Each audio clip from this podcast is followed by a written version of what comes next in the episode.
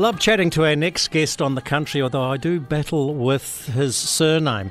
Let me have a crack at it. He's from Rabobank Sydney office. He's their grains expert. His name is Dennis. That's the easy part. Now, here's the challenging bit. Uh. How did I go, Dennis?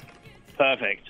we'll take that. Don't ask me to repeat it. Now, the interesting thing about you is, as I said, you're the Rabobank grains expert.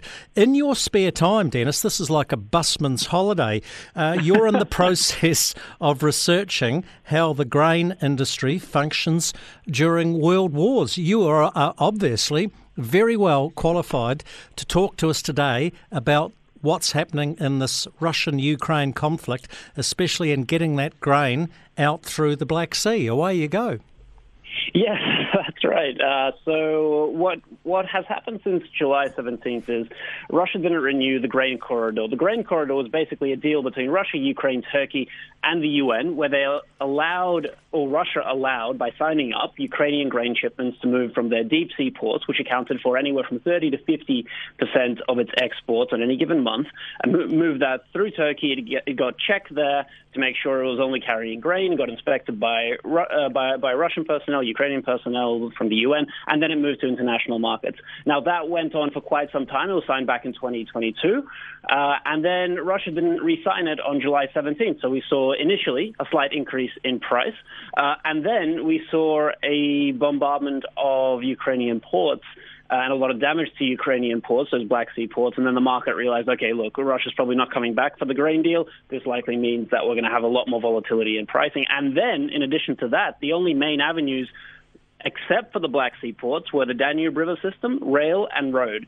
Uh, and that Danube River system in the southwest of Ukraine to get grain out of the country, uh, that was also actually uh, recently uh, saw, saw, quite significant damage. So the market's been very volatile. Uh, the main avenues have been impacted over the last couple of weeks.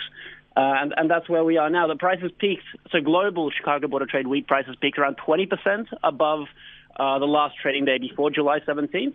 Uh, and now they're kind of hovering around where they were just before um, that grain deal was not re-signed. So a lot of volatility ahead, I think. So let's just put some perspective around this, Dennis. What percentage of the world world's grain exports is Ukraine responsible for? So before the war started, it was around 10%, and Russia accounted for 20%. So quite substantial. It, it's, it's, it's, similar, not, not exactly the same, but similar in terms of size. For example, for Australian exports, we account anywhere for wheat for 8 to 12 uh, percent of global exports. It differs in the year, of course, depending on how much we produce. So Russia, I take it, can still get their grain out. How do they get theirs out? Do they whip it over to Vladivostok?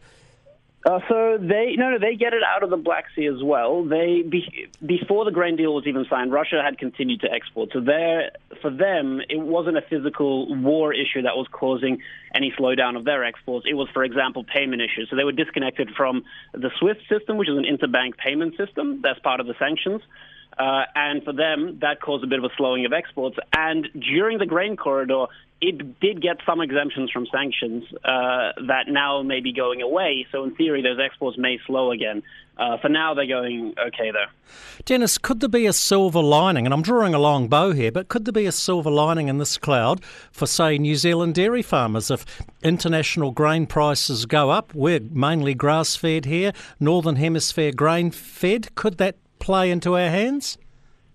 Oh, look, that, that's a tricky one. I won't uh, go into the space of my colleague, the, the dairy analyst, but uh, in, in terms of grain prices, what we can expect is more volatility moving forward. I think a lot of people look at the last two years, or you know what, ever since COVID started, and they go, okay, uh, soon enough we'll go back to what it used to be, where we didn't have any significant volatility, but look, the, the, the, world's a different place to what we saw before COVID and before the war in Ukraine started. And I think that's something we have to get used to, whether that's trying to manage your risk better as a farmer uh, or, or, or, other strategies. But I think we have to be aware, at least, that this volatile world that we're in, it's, it's not really going back to what it was. Yep, the world is a troubled place. Hey, uh, Dennis mm. Voznesenski out of Sydney, great to chat to you. Always enjoy your company here on the country. And thank you.